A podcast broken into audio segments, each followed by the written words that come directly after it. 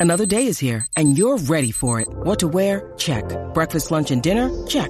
Planning for what's next and how to save for it? That's where Bank of America can help.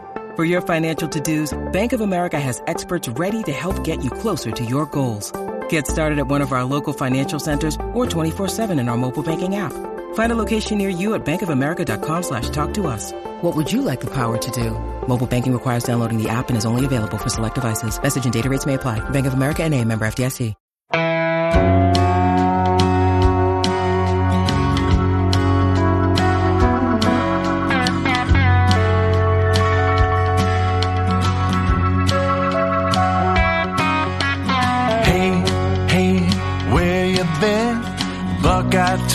Is about to begin. Hey, hey, hey, come on in. Welcome back. It's Friday Buckeye Talk. It's Doug Grace, Nathan Baird, and it's rapid fire. Nathan, I wanted to do this. I think is good timing on this because stuff kind of gets real next week. When we come back on our next podcast, it'll be a Market Down Monday, well, where we will reveal your gathering of the ballots for the Cleveland.com preseason Big Ten poll. And what we'll be marking down on Market Down Monday is like what everybody thinks. This is the poll that everybody will reference around the country. Hey, what did the Big Ten writers predict? It's this poll. You guys listen to this, know this by now. We've been doing it for more than a decade. So that'll be Market Down Monday. And then Tuesday, we're in Indy. Tuesday, Wednesday will be in Indianapolis for Big Ten Media Days. It's in Indy once again, not Chicago. Had been in Chicago before last year for years and years and years. Uh, Michigan headlines on Tuesday, Ohio State headlines on Wednesday. We will be there, podcasting from there, writing from there, and really texting from there. Do it for the week. Be a tech subscriber for the week. Six, and then it's a two week free trial, then bail, or stick around because the season's starting this would be a good time to do it 614-350-3315 or if you don't do it now camp's a really good time to do it too so we're going to do rapid fire nathan because it's like kind of the last sweep of the off season because to us the season starts tuesday and wednesday because it's talking to real people about a thing that's about to happen. We're not on the field yet but we're in the interview room and it's a whole fresh round of stuff. You know we other than recruiting camps and stuff like that, we haven't had interview sessions or whatever. So this is this rapid fire. We have 18 different topics to talk about. This is it, man. I hope you had a good summer. Did you do anything interesting? Oh, that's right, you had a baby because football's here. No, I, I didn't really do anything interesting. My wife did something very interesting, and then I sort of was there and watched, and then I've I slept intermittently. That was about it. That's good. and uh, and and and and fed this kid uh, every bottle he could take. So the one thing I don't know that we have covered, and, and this is probably our last chance to do it. Um, if you could just go into great detail about the birth, what you see, what it was like, what were the sounds, the sights, the smells, anything that you know, take us in the room. It, it is actually kind of a funny story because we did an induction and we you go in like late the night before and they I will say the word induction it sounds like the baby's going back in not coming out. Or he's like going to the Hall of Fame. Like we yeah. just he went straight to the Hall of Fame. But when you um, go when you go into a Hall of Fame you go into a Hall of Fame. Right. So yeah where's the Hall so of Fame? she back she was yeah it, it was at uh Wexner Medical Center. Yeah. Uh she was induced and so they give you the they, they get they start to get you started the night before. You know you're going to get birth sometime the next day, but you know labor's happening all night, and then about nine o'clock that morning they said, you know this might take still all day. Really, it might be tonight before she gives birth. I go down to Panera get some breakfast. So I went down and got something. I came back up, and they uh, were due to do just like a, a, a check on her thinking she wasn't very far along. And then when they checked and she was fully all the way there, like, all right, time to push. And so I had just like barely got back from my getting my, my, whatever I ate. And he was here like 20 minutes later. Oh, wow. I was going to say that would even be the only way that could be a better story is I went downstairs. I got my everything bagel. I came back upstairs and they handed me my son. And there was a baby. And that was quite, that. Wasn't quite that crisp, but it was it was a it was a long slog until all of a sudden they were just like, all right, bang, here we go. Yeah. And a little little bit of complications. My wife was was awesome there at the end. Um, it's just some some some tough stuff at the very end, but he came out healthy. She's healthy, and we've had a, a, a mostly great uh, three months. She's at the end today. We're recording this on on Thursday night. Uh, Monday is going to be her first day back at work. She's been on mm. leave an extra month. So, um, and we went and toured the daycare. We were going to be taking him in a, a couple weeks, which is probably not going to be an easy day, but uh, such is life. Oh, I thought, I thought maybe Bennett would start coming to interviews. Just like, hey, you know, maybe I can just. We've got one of those little slings you can just slide yeah. him right into. Baby Bjorn papoose things. Yeah, Ryan Day's been there. He'd appreciate that. Yeah, All right, probably. let's let's dive into football. Um, I like this first question. We're going to talk a little bit about Notre Dame in the Big Ten. Later on, we have some recruiting questions. Steven's still off this week, so he's not here. But Nathan and I will deal with some of this recruiting stuff. We have an NIL question about when some regulations might come down, what games Kyle McCord might get into as a backup quarterback, an alternate jersey question, some JT Tuimoloau questions, and a Emeka Egbuka question, something about Michigan's run game, tight end stuff, and then a really good, it's almost like a prop bet kind of question to get us done where it's one of those things that's two unrelated things but it's asking which will be more in this question of over the next three years what will there be more of for ohio state national titles or losses to michigan and I think it's such a creative, smart question, Nathan. It's com- completely revealing. It is a local versus national. It is rival uh, in the Big Ten versus rival on the national scale. It is everything about Ohio State football perfectly encapsulated in a single question. It's how we will wrap up this podcast uh, three hours and 19 minutes from now. Actually, I love the last two questions that you have on the list. I don't know if we'll get to them both, but I thought they were just quintessential Buckeye talk, rapid fire questions. Like everybody pay attention. First of all, stick around to the end of the podcast. I think they're just good questions, but also pay attention. Give us questions like this. They're they make for great podcasts. Yeah, and it's it's one of those things where it's a creative thing that really gets to the nut, you know. And like I think it's mm-hmm. sometimes sometimes all of us when we're talking about this team and we're talking about sports you can d- end up dancing around a lot of stuff but sometimes a really smart question requires you to take a stand and we'll do that at the end of this podcast. We're going to start with this though. I also really like this one which is why i picked it for number one. From the 816 in your opinion does a national championship accelerate or delay a potential ryan day jump to the nfl i think it's a really smart way of looking at this. And i'll start because I, I have a definite angle on this. Like I, I, I think I have a feel for this, and and I think it would delay because the idea of would it accelerate it is, hey, I've done everything I can do at this level. The NFL is next. I've proven that I can win a championship here, and now I want a new challenge. I do not think that is what sends Ryan Day to the NFL quickly because I think the challenge of can I be one of the great coaches in college football history would then be, be start to become very real to him.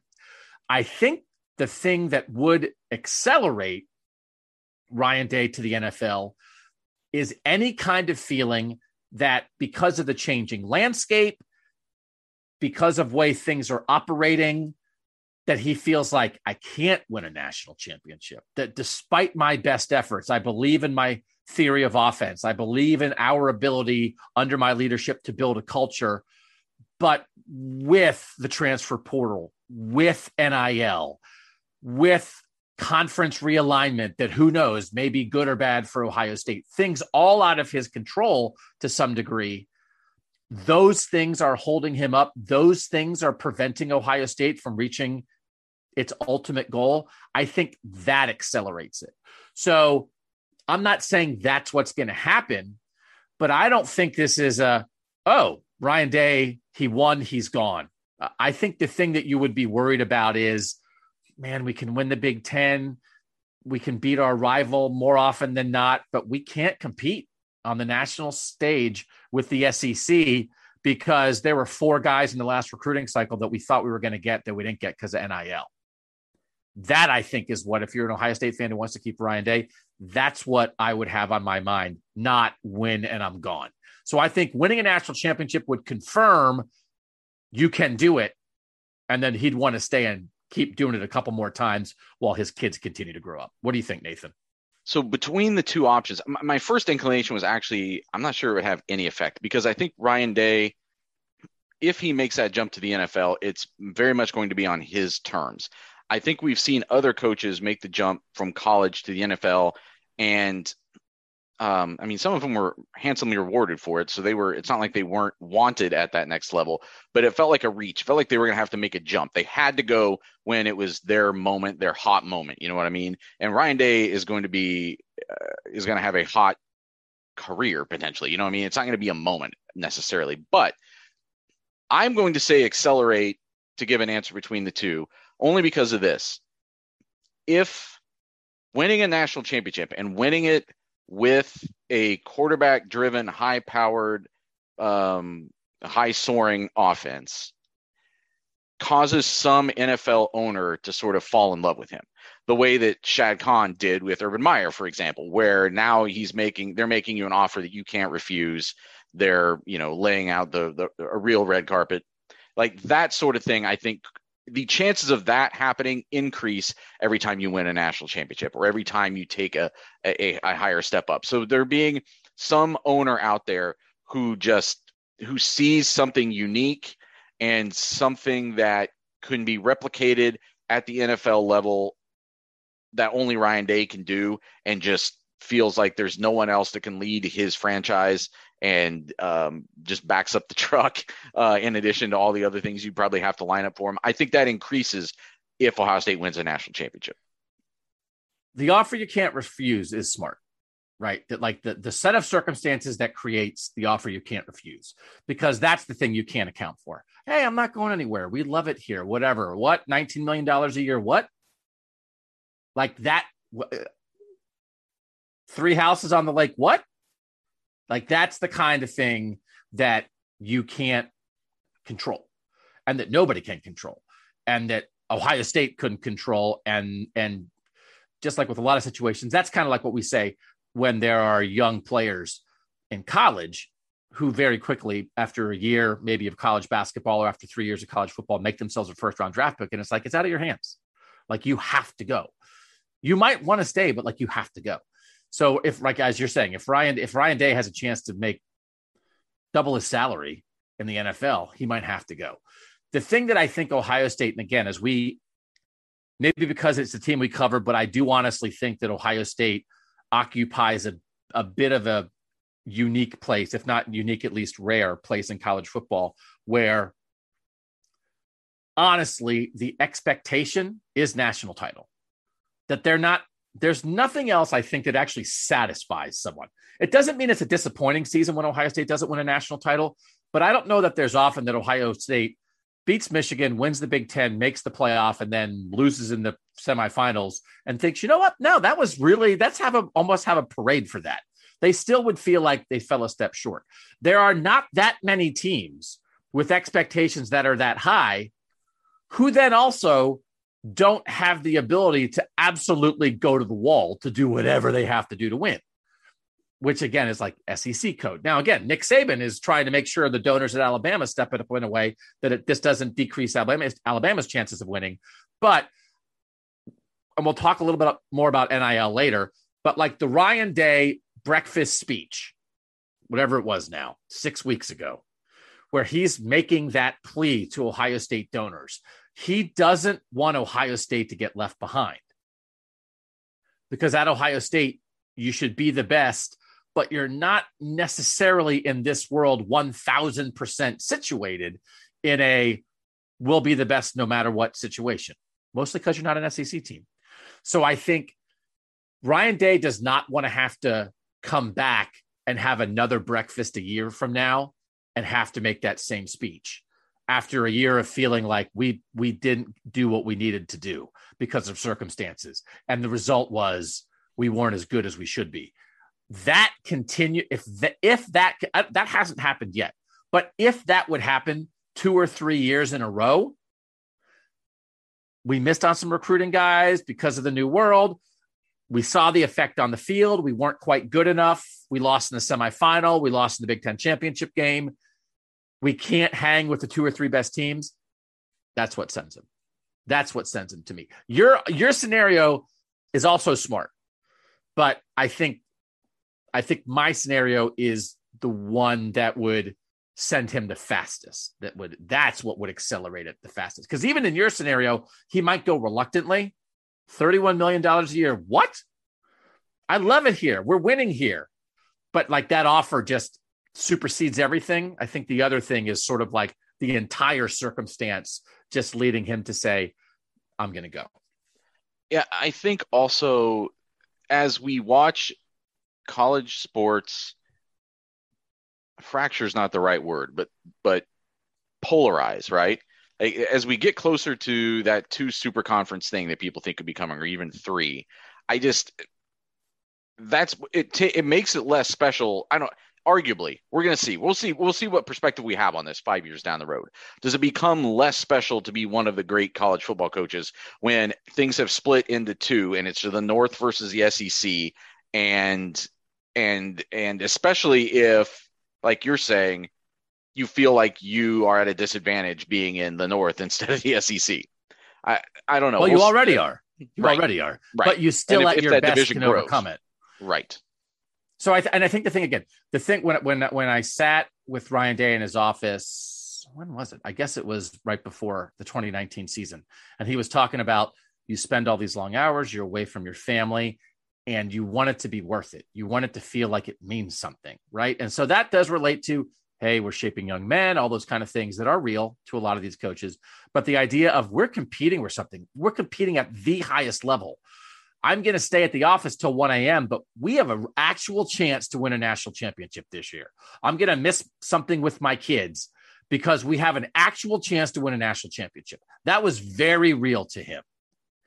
And if that slips, where you're at the office and you're like, no matter how good we are, no matter how much work I do, no, how, no matter how smart I am, no matter how hard my assistants work, no matter how hard our players work, I don't think we can do it because of things out of our control, because of context out of our control. And it's not like I hate the transfer portal, I hate NIL, I'm out of here. It's do those things create an environment where a school like Ohio State that previously thought it absolutely pretty much had a chance to win every year no longer feels that way, that's what would do it. That's different from being like, ah, transfer portal. That's just the world changed and it's not as enticing to me. Yeah, and it breaks the premise of what I was saying before. Then you do become someone who feels like they have to grab their hot moment whenever yeah. it comes. The next time they even just make the championship game or whatever, that's when you have to jump. I do think there's there's a lot of that intrinsic stuff. And again, there's a lot of coaches out there who are trying to go seven and five and they find great value in that. But like nobody at Ohio State's ever going to find great value in seven and five. So it's just different. It's just, again, there's not a lot of places like Ohio State who have the expectations, but maybe not all the time 1000% of the things around it. Although most of the things around it, but maybe not all. All right, recruiting from the 614, maybe more of a Stephen recruiting question, but we'll tackle it without him. With Tackett Curtis, the linebacker from Louisiana, committing to USC and no other top 300 linebackers likely to be in this class, the one concern about Jim Knowles was his recruiting. Is this the first sign of that? I know it's year one, and he's recruiting to a defense that only plays two linebackers, and they signed two studs last year. But this is OSU, and no impact linebacker commits while trying to rebuild your defense doesn't seem great. I'm not trying to overreact, but I also don't want to give the new guy a pass when he's making two million per year to fix the defense from the 614. I, I think that was well stated by the 614. It's like it's okay to hedge both ways, like I don't want to overreact. I get it. Ohio State still has a great recruiting class, but also like he's making $2 million a year. And like, I don't want to just, so I think it's a really smart question.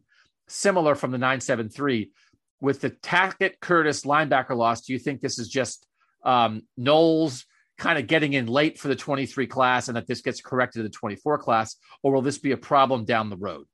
Ohio State used to be known for having top level, level linebackers. So it's, I knew we'd get some didn't you know, Nathan? We knew we were going to get some Jim Knowles linebacker recruiting questions here.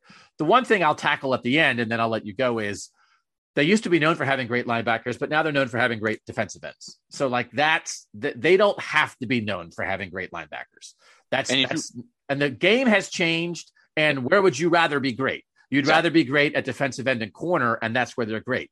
Back when the Big Ten was three yards in a cloud of dust, you really kind of needed to have a, a Chris Spielman or a Pepper Johnson or a Randy Gradishar or a James Laurinaitis or an AJ Hawk. It's, the world has changed. So you have to take that into account. And I think all of our listeners do. We understand that.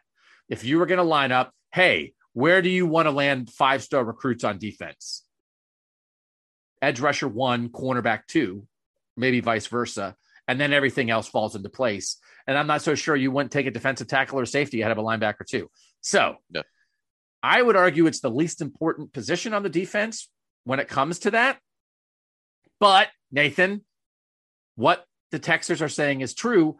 And if he got Tackett Curtis and he was down in Louisiana and they were naming sandwiches after him at the local sandwich shop, he spent a lot of time on this kid. He was down to Wisconsin, Ohio State, and USC. I saw a Wisconsin writer say that the, the defensive coach who was recruiting Tackett Curtis for Wisconsin, it's the most time he ever spent on a recruit in his life. And he also didn't get him. What do we make of it? I think it's, you know, an astute question, especially because we need to remember you know, as much as we talk about Knowles being a, a, schemer and all that stuff, he wasn't brought here to be an analyst. He was brought here to be the defensive coordinator and the linebackers coach. And that means you do have to go recruit your position. They don't necessarily have just extra guys floating around who are full assistants who get to recruit sure and and well, okay, but they could. But I'll let you continue your point, but they absolutely have a guy floating around. Go ahead. I'm saying, but that are full assistants that are, are doing that. Like you, I know, and I'm saying if they wanted to make the Parker oh, Fleming oh, the Parker Fleming, yes. Okay, yes. Well, coach. I was actually about to make that point. Yes, yeah. I was about to make that point. Yeah, that they could they could have done that. They or they they could do because I don't know what input, if any, Parker Fleming has in recruiting right now, other than I guess specialists.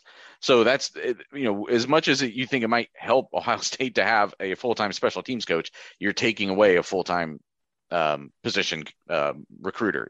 But anyway, um, I don't know that I'm I'm calling this a disaster because, like you're saying, Tackett Curtis, the the Wisconsin relationship was there. Knowles had a relationship with him prior to even coming to Ohio State. Um, but listen, it's it's USC. USC is always. We have talked about how much of a sleeping giant they are. They are always going to be. Anytime you're going head to head with them, I don't know. Don't they seem like one of those programs that, regardless of geography, if you think your team is rooting is recruiting up against USC, you've got some concerns, especially now with what they've put in place there. Uh, so, or, or, you know, the head coach that they have there now and the reputation he has. So, I'm not calling this saying that you can you can expect disaster based on this one thing failing, but I I agree with the premise too that as much as I think linebacker, um, I, I think I would agree that it is the least important position in the defense. I think it also cost them last year like being no, so bad at linebacker across the board.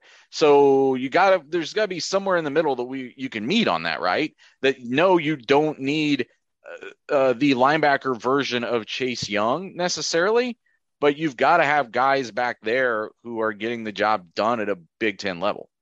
Oh, no doubt about it. And and where everybody is very excited to see what CJ Hicks does as a linebacker at Ohio State as a five-star linebacker who will be a freshman this year. I would say, though, if you told me that Ohio State, Wisconsin, and USC were recruiting a linebacker from Louisiana, who should win? Like, with just maybe not even getting into the specifics, who should win? I would say Ohio State. I wouldn't say probably, USC. Yeah. So, but I'd probably put USC second there. Still. Well, it's just because Wisconsin, because Wisconsin's not a national program, right? But I, I don't know that USC should go into Louisiana. And again, I don't. I certainly am not an expert on that recruitment. I'm not exactly sure why he didn't have a bunch of other SEC schools who were right there with USC and Ohio, uh, Ohio State for a guy in Louisiana. But um, it's one of those things. Once it's if you lose to the home state, if you lose to driving distance, if you lose to mom and dad want to be able to drive to see me play, I don't even not that I don't count it, but that's a different thing. They lost to a school that he's going farther away to go to yeah. USC than he would have gone to Ohio State. Now, I don't know what the NIL situation is. And if they are going to stack up, and then they had the other guy who went to Georgia, and I can't remember his name, the other linebacker recruit that they were kind of in uh, on, Troy Bowles, who didn't pick them. So that's right. I mean, he's a was he a kid in the South who picked Georgia? That's a yeah, little less of a from Georgia. Like, yeah. well, what are you going to do? Um, so I will say, and you were right on this, but I thought maybe when Jim Knowles got here, he would not coach a position, just like Greg Schiano I guess the last year didn't coach a position once they got the 10th guy. Greg Schiano was just the coordinator. Parker Fleming is floating around. They have a corners coach, they have a safeties coach, they have a defensive line coach, they have a linebackers coach, and then the fifth guy on defense is not on defense. He's a special teams coach. You could decide that we're go get, gonna go get the entered, and I don't again, it's not ageist, it's just recruiting ability. I don't care if the guy's 70. We're gonna go get this awesome recruiter who's a linebackers coach at East Carolina. And like, sorry, Parker Fleming, but someone else is going to have to teach the holders how to hold. Jim Knowles is going to scheme and oversee and be the closer, but someone else is going to be in charge of go land a five star linebacker. I don't think that's impossible. Like if you if if at some point you're not happy here. And I would say again, CJ Hicks counts. You don't discount the guy just because he's from Ohio. But Al Washington never really lit. Cody Simon was good too. He's top 100 guy from New Jersey. I mean, but there were some other guys, also an Ohio kid. But like there was the kid, the Sean Murphy kid, right from Virginia. Yeah, yeah. You thought they might get. They lost to Son McCullough. You sort of were. You yeah. waited for Al Washington to sort of get his signature. That kid probably shouldn't be here, but you got him moment mm. and it kind of never happened. And I don't know how long you wait that that you don't demand that of Jim Knowles in his first full recruiting class, but I don't think you can be having this conversation 3 years from now.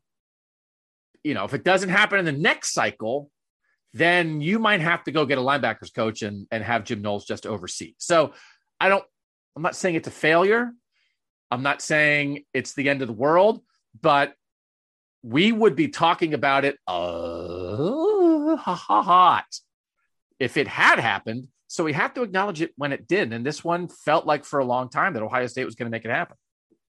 Two points. One is sort of just a half formed thought that I had in this whole process, but is it awkward that the defensive coordinator is the linebackers coach who is trumpeting his safety driven defense like is there a disconnect there i don't know that could happen in recruiting i i may be thinking too much of that i think he's just being honest about what he yeah. wants a defense to be and i think you could also probably make a case to linebackers like hey and another defense where maybe you would have to be put in uncomfortable positions sometimes in coverage we're taking some of that away. You get to be more of a run stopper and and do natural linebacker things and we've got other guys to to do the pass so the pass coverage. So maybe i'm think overthinking that. It was just sort of a half uh, a half formed thought that i was throwing out there. But the other thing you're talking about here where they're getting the in-state guys even the highly ranked ones and keep coming up short i mean the same thing is also happening at safety it's you know Caleb Down. We're recording this on Thursday. Caleb Downs announced he's going to commit next Wednesday. The recruitment seems to have been trending towards Alabama in recent weeks. When you put that with Xavier Nwankpa, you put that with Zion Branch. I mean, yes, they got Sonny Styles last year, another guy with obvious local connections, but the national guys they keep coming up runner up on, and that's two. So when it's happening out at two different levels of your defense, kind of repeatedly, and you need to get those upper echelon guys to compete at the level Ohio State wants to compete at, there's got to be a breakthrough at some point. You've got you do at some point have to go out and win one of those those farther afield battles. And they're getting other guys that I think are quality guys at the position, but there's a reason we talk about guys who are ranked number 12 in the country different than guys who rank number 212 because we talk about them a whole lot more for the next 5 years too. I will say if you guys want to follow this a little bit, it's on Twitter, so I'm not like giving away any secrets. Uh, Jim Knowles' sister is on Twitter, and she is an interesting follow because she is a very loyal sister. Her name is Paula Knowles Miller. If you type that in, you'll find her. That's not her Twitter name, but you can search her for that. And so she was replying to some people who were offering any criticisms of Jim Knowles not landing some of these. Um, she said, like, I need to not let the haters bother me. Easier said than done. And but she also tweets uh, vacation photos of Jim Knowles, which are kind of nice and funny. There's like a, you know, a picture of like Jim Knowles in a golf cart. Um, there's Jim Knowles at the beach. Um, it's if you want to get a little taste of uh, life with Jim Knowles, and also invested family members are, as we learned from the Meyer family, are interesting follows on Twitter. Sometimes you gain little insight because sometimes people say things to their families and then their families say things on Twitter and the person thinks, well, I don't know if you should have said that on Twitter, but then we learned it. So um, she's an interesting person who loves her brother and supports her brother, but she was not a huge fan of any Twitter criticism uh, of them not getting Tackett Curtis. When you need mealtime inspiration, it's worth shopping Kroger, where you'll find over 30,000 mouthwatering choices that excite your inner foodie. And no matter what tasty choice you make, you'll enjoy our everyday low prices, plus extra ways to save, like digital coupons worth over $600 each week. You can also save up to $1 off per gallon at the pump with fuel points. More savings and more inspiring flavors make shopping Kroger worth it every time. Kroger, fresh for everyone. Fuel restrictions apply. Another recruit question from the 614. The more I think about it, I don't think missing out on a top three running back this cycle is that big of a deal. I know guys can get injured and things happen, but if we land a TreVeyon Henderson every other year, we'll be just fine. Keep stacking the receivers and quarterbacks, and this offense will be dominant as long as Ryan Day is here. Uh, I agree with that. So the the issue though is that it's not every other year because you didn't have one in last year's class. And now you don't have one in 2023 and so it's going to be every third year but i think even that's okay but you are going to have to sell the guy in the class of 2024 the same way you sold TreVeyon Henderson, which is you have a chance to come in and start as a freshman. Now, that doesn't maybe Dallan Hayden, who's going to be a true freshman this year, will be awesome. Maybe Mark Fletcher, who's the running back in this 23 class, that a lot of people really like. He's just not rated as high. Maybe he'll be awesome. It's not taking anything away from those guys, but recruiting ratings, I mean, we're going to go by recruiting ratings a little bit. So it's not every other year. You definitely don't need it every year. And I think it's hard to do every year. And right. by the way, Evan Pryor being around, as we've talked about a million times, Tony Alford, sort of after the class that didn't go great, doubled down. He didn't just get TreVeyon Henderson, he also got Evan Pryor. So I'm not I don't I wouldn't say that anybody should be worried, Nathan, about the running back room. But again, this puts a little juice on 24, the class of 24 at running back, unless Mark Fletcher comes in and it's like, oh my God, Mark Fletcher, this guy should have been a top 25 national recruit, which might happen. It puts a lot of juice on 2024. Stephen and I have talked about this a lot on the recruiting pods, and I started talking about it um, back when it looked like Richard Young might still be a thing for Ohio State because I thought it was a lot of uh, people were putting a lot of hope in an uncertain situation there. And the 2023 running back room should still be pretty full. But 2024, if you project it out right now, would be maybe Evan Pryor is still around as a redshirt junior. I would guess he will be. I think ahead. he will be, but but but but even that's you know you got to keep op- open to the op- uh, possibility. Dallan Hayden as a junior or redshirt sophomore, whatever, third year player, and then Mark Fletcher as a second year player. Right now, that's it. And, and you know, Dallan Hayden was a you know barely a top 300 prospect. And again i'm not saying that those guys can't be solid players but there's a reason we talk about TreVeyon Henderson in a way that we don't talk about Miyan Williams and we didn't talk about Master Teague Like there's a separation. And you have been and, and Stephen but you uh, have been even more forceful than me in saying that Ohio State needs special talents like that at running mm-hmm. back in order to win. And where you're looking ahead a couple years and seeing a a I don't want to call it a crisis, but something would have to help augment that room because even Evan Pryor was not talked about the same way as a recruit as, as the TreVeyon Hendersons of the world. So where it backs you into a corner then is if if it is once every three years or whatever, well, then if in that third year you have to hope that there's a guy who is that impact who you can go get and is ready so, to play right away. Right. And is ready to play right. So let's say there's only two top 50 running backs that year, and one of them is from um, Los Angeles, California, right now, and one of them is from Tuscaloosa, Alabama. Like, I'm sorry, man. Like, you're they're in trouble. So that's the other thing. I, and I don't know enough about the 2024 class. Stephen could probably talk about that more. But I'm just saying that that's where I think you you don't want to keep backing yourself into a corner. I agree with that. So a, a couple points. It's hard because okay, it's like you get a guy like TreVeyon Henderson in 2021, and you got another top 100 player running back in Evan Pryor. It makes it really hard to get a five star in 2022. So that's almost impossible, I would sure. say. Uh, yes, yes. So then you go to 2023, and then it's like you never know how recruiting is going to go. you do your best. Tony Alford appeared to develop relationships with Richard Young and Justice Haynes and some of these guys, mm-hmm. and they just went somewhere else.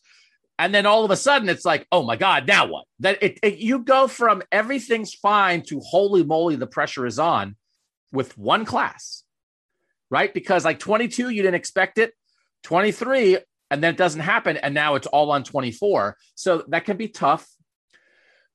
The thing that we have to keep in mind is Alabama's starting running back this year when Alabama's going to open the season at number one, and Nick Saban is the greatest college football coach of all time. It's a transfer from Georgia Tech. And he's going to be their starting running back. And like three of their five best receivers are transfers.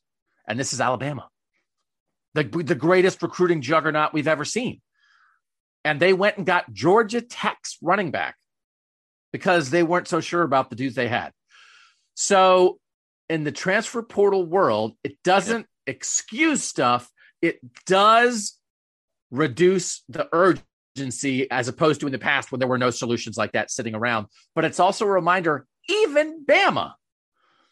I can't, I mean, if we honestly, if we covered Bama and we were like, like four of their six best skill guys are transfers, like what's going on here? What's wrong here? That's Bama the greatest recruiting juggernaut anybody's ever seen. So it doesn't mean that this doesn't hurt a little bit, but you've got to keep it in context. But the other thing that I was relieved about a little bit, the Richard Young, that ship had sailed. This is spurred by Justice Haynes, whose dad played at Georgia and then who visited Florida and was interested there and visited Ohio State and was interested there, picked Alabama.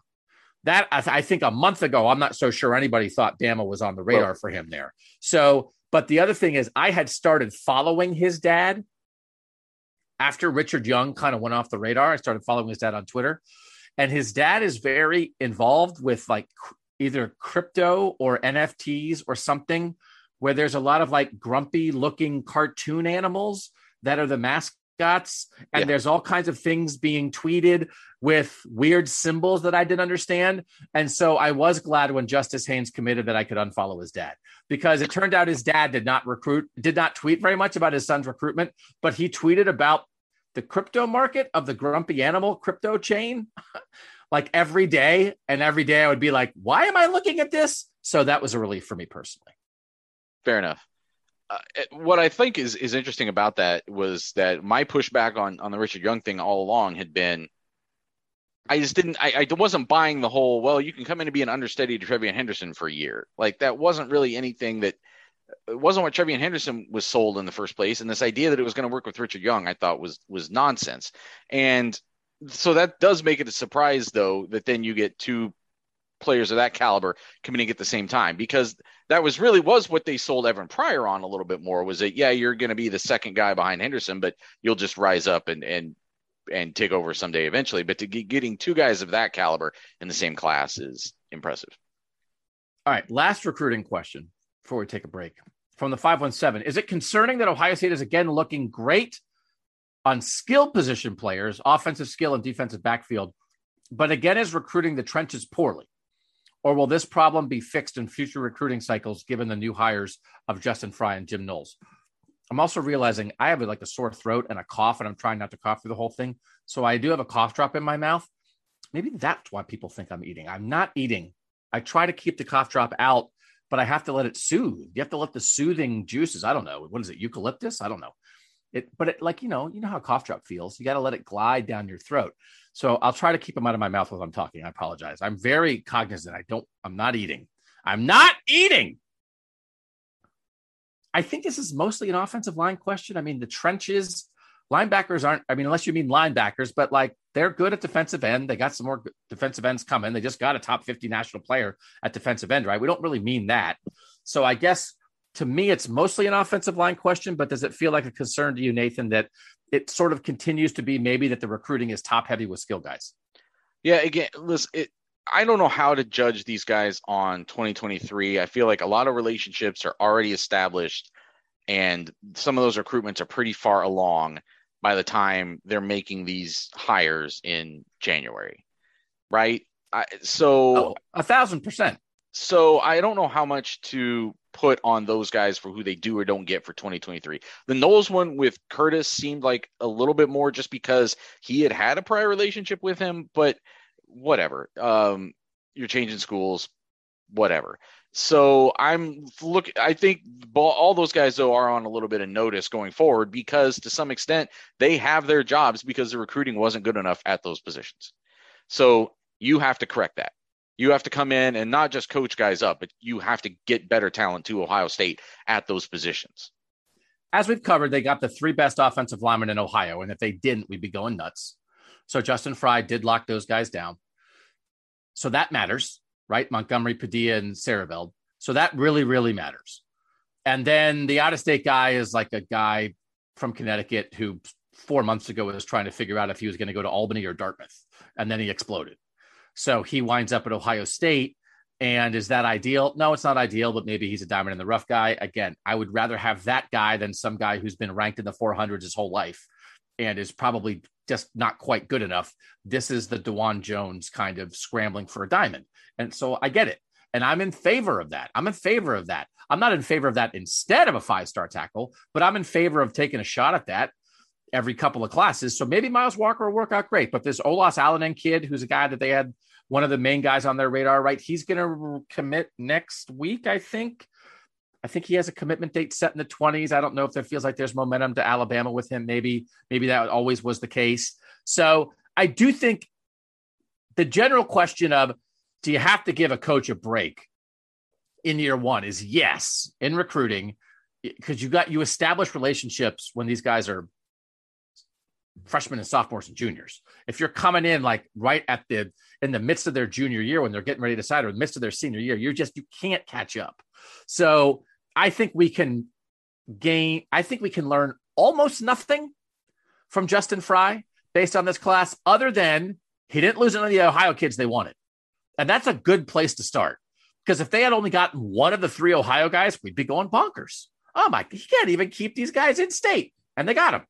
So that's a good starting point. And now we're on Justin Frye alert. Let's see Justin Frye go get a five star tackle who's not from the Midwest. Let's see it happen in the class of 2024. Uh, again, if lined up, what do you want to see in the class of 2024? I think we just covered. You want to see a five star running back. You want to see a five star tackle. I, that's where I'd start, right, Nathan? Yeah, yeah. Uh, the tackle is just they, they just so desperately need to kind of alter the the what do you want to say? Just the narrative at, at tackle, I think. Um, they and and at some other positions too on defense, but but definitely at, at, at tackle. And I think I'm not even that concerned that if it comes from somewhere else in the Midwest, but I, it can't just be you're right it can't just be the developmental ohio kid. So if you have to go get um, a, a, kid out of chicago you've got to go get a you know battle in pennsylvania yeah. like they've yeah. done successfully in sure. recent years. Or you know michigan like you know go cross state lines and get elite guys. And it's it, it needs to happen more at that position. But really wherever the kid comes from my god they need a tackle. Just just just sign a tackle man. And again it's one of those things. I think people know this this is what Ryan Day is saying. This is what Ryan yes. Day is saying to his assistants. This is what Ryan Day is saying to Tony Alford. You know what Ryan Day said to Tony Alford after they missed on everybody in the class of 2020 at running back? The message was along the lines of that's not good enough. And then guess what? Tony Alford knocked it out of the park in the class of 2021. Tony Alford knew it wasn't good enough and he did something about it. So, you know, I, I, it's one of those things again.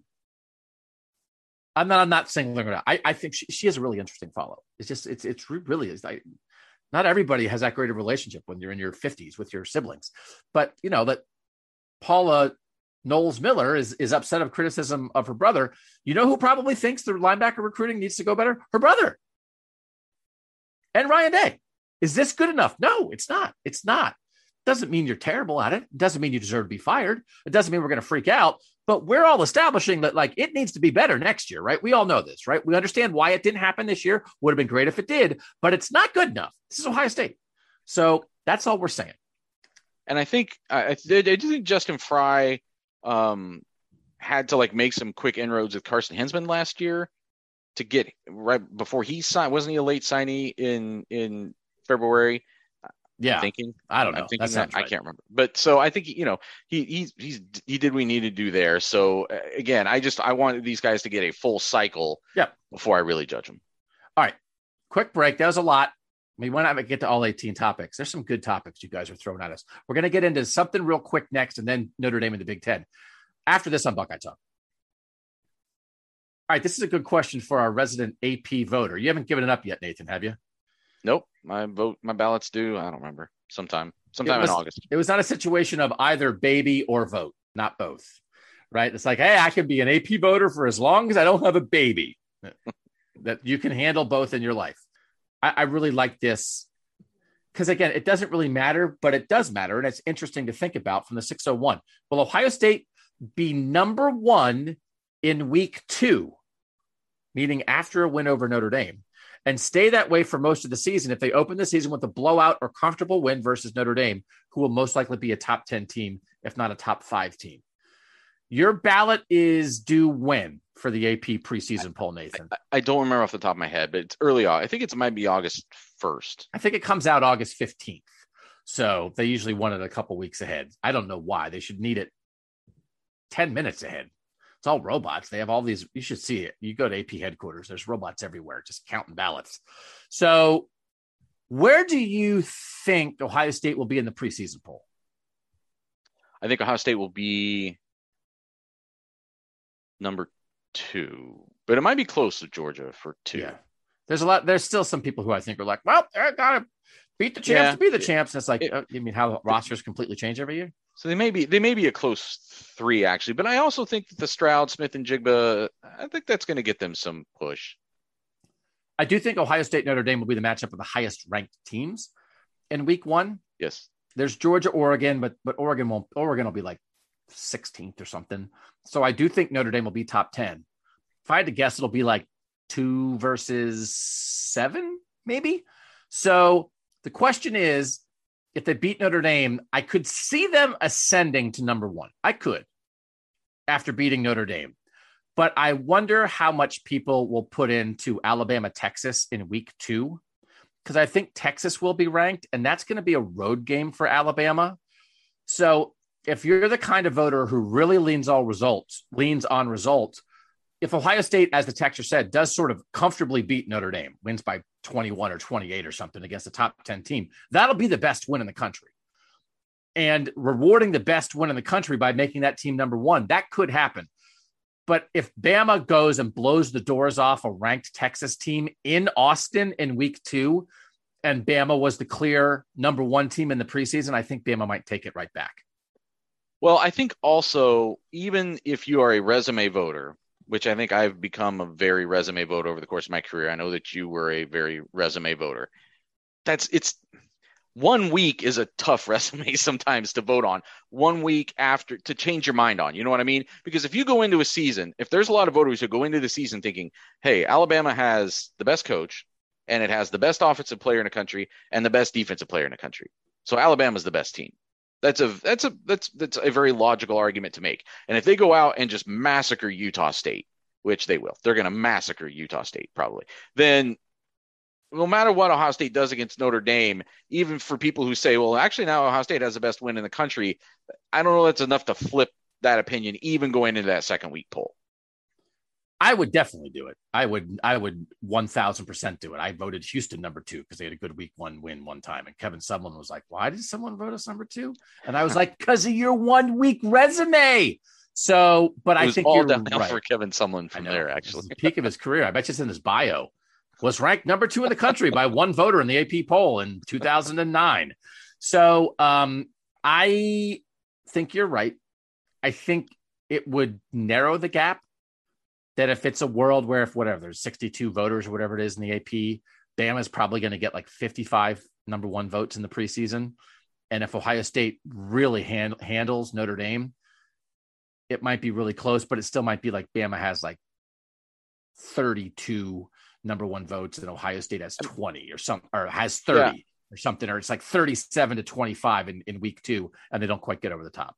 I mean, there's 60 some voters. If Alabama is in like the mid to high 50s on number one votes in the opening poll, and then they go out and still just boat race Utah State. I, I think they probably will still just stay number one. Yeah. I'm not They saying should- I, I, I think they I shouldn't. along Yeah. what, along lines of what you're saying, especially if it's a very convincing win for Ohio State, which we're supposing facts not in evidence yet. But if it were to be a very like like the texter suggests, it like a convincing win, then I think I probably like you would also vote Ohio State number one at that point. All right, let's dig into Notre Dame. This is Matt and Piqua. Do you think Notre Dame will get the 75 million they are looking are, are asking for, or will they end up in the Big Ten? Uh, that's the, a reference to reports that Notre Dame wants a 75 million dollar a year TV deal to remain independent. And there were a lot of reports of NBC was maybe trying to add a Big 12 package to be a Notre Dame lead in, and they were trying to work that out. That's where that $75 million uh, number comes from. From the 570 predictions on specific dates in time that Notre Dame joins the Big Ten. That's from our guy Luke in Denver. And then one more from the 713. What odds would you give to Notre Dame joining the Big Ten within four years? Same question for Washington and Oregon. So let's deal with Notre Dame first, Nathan. What is your vibe on where and what you think about Notre Dame to the Big Ten at the moment? I don't have a great vibe about it. I know that in I asked a question along with the Big Ten poll that we did this year, and again we'll reveal those four results on Monday. Um, but I asked a question of all, the respondents saying, "What do you think the Big Ten should do?" And like seventy-five percent of them so far are coming back saying they think it would involve Notre Dame either expanding to 18 teams, so Notre Dame and one other team expanding to 20, Notre Dame and three other teams, like some of the options that were there. So I guess there there seemed to be in the immediate in the immediate aftermath of USC and UCLA, there seemed to be this immediate knee jerk reaction that, well, Notre Dame's hand is forced now. Like they they have to go to a conference, and I doesn't feel like Notre Dame feels like that's true. I think they still feel some some They're sure checking out their options more than they would be if if UCLA and USC had not gone to the Big Ten. Yes, uh, may, yeah, I guess that's probably true, and that's the other thing that I'm not 100% sure about. I mean, I know that there's all those. Obviously, there's a lot of speculation about the, the various things that they have looked into. I mean, are they better off staying at independent? Because as I said before on the pod, uh, the reporting of Laine Higgins from the Wall Street Journal that I cited, where you know they, they don't get that much from NBC, and they don't really get anything from a, from the ACC other than the year that they were a full member. Because like even the year that you combined those revenues, it, it was less than what Big Ten. It's less than what Rutgers gets for being in the Big Ten. Right. So do you have? A, I, I, I think Notre Dame joins the Big Ten in 2024 with USC and UCLA. I do not. I think that that's when USC and UCLA are joining. I do not think it will be a two team joining the Big Ten.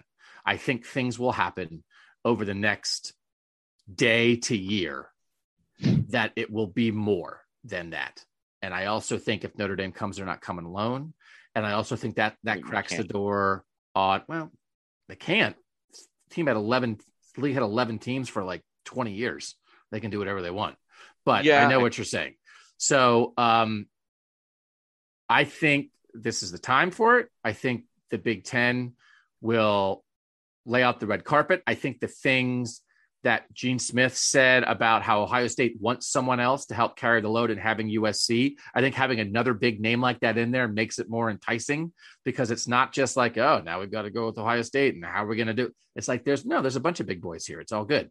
Um, I don't think they're going to get the, the kind of TV deal on their own. And the thing you have to remember about the TV deal, right?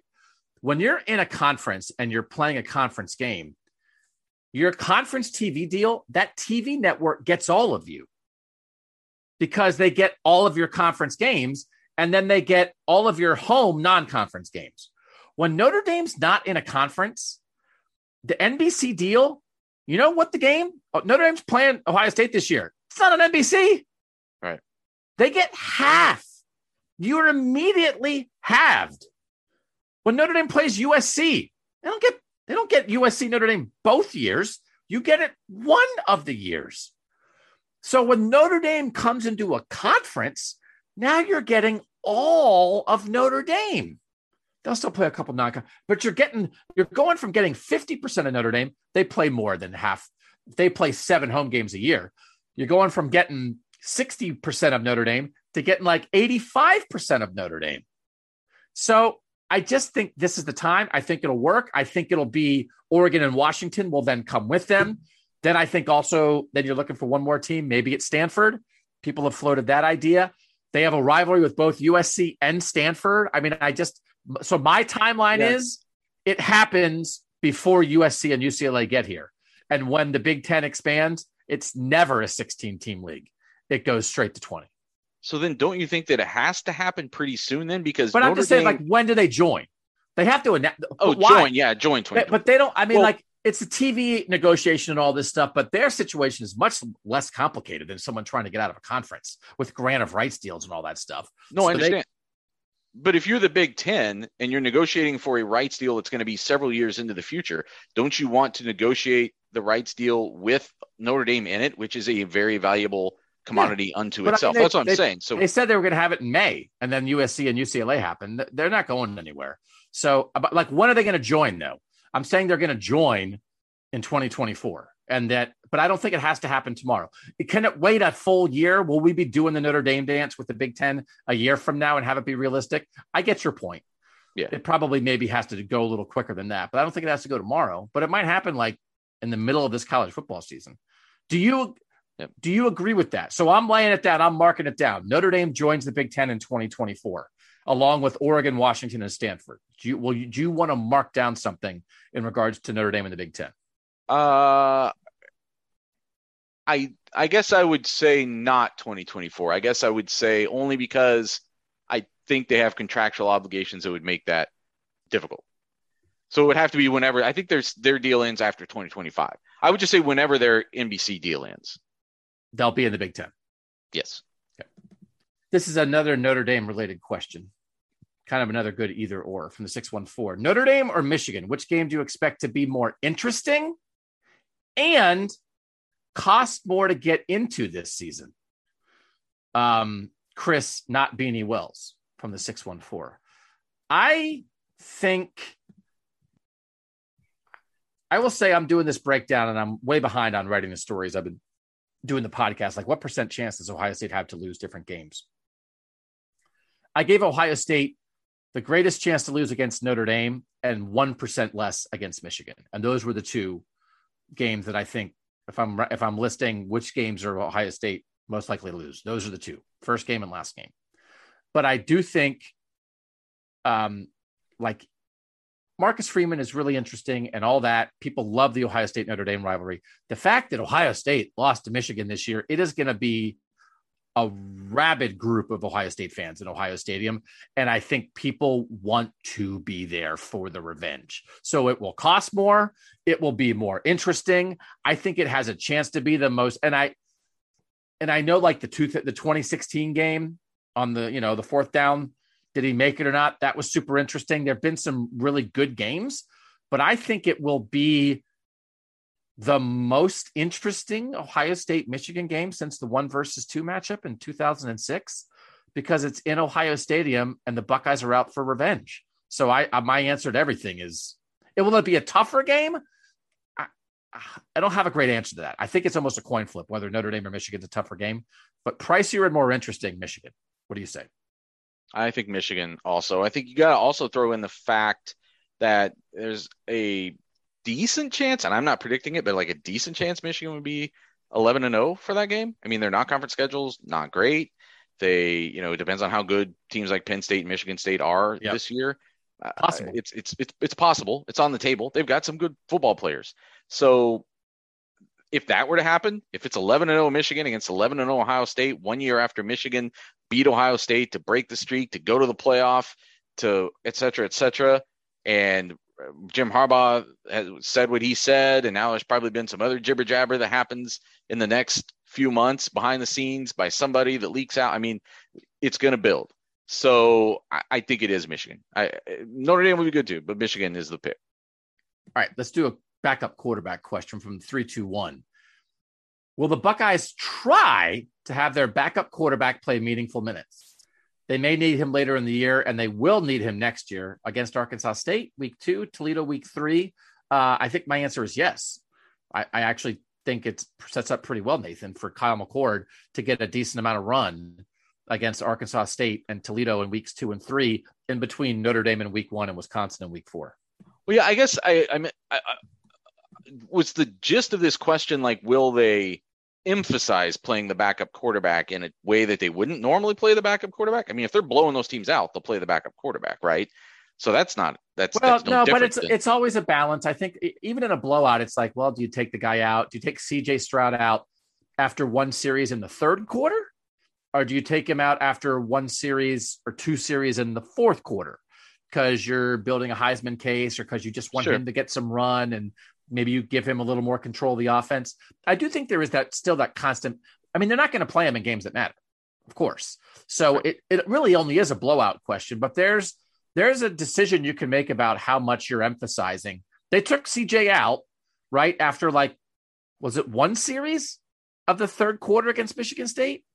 Like they, he yeah, didn't get much run points in the first half. Well, that's yeah. what I mean. But I mean, like that that was against a top ten team, and he barely played in the third quarter, much less the fourth. But if they yeah. wanted to keep him in and say, see if you can throw away touchdowns, they could have.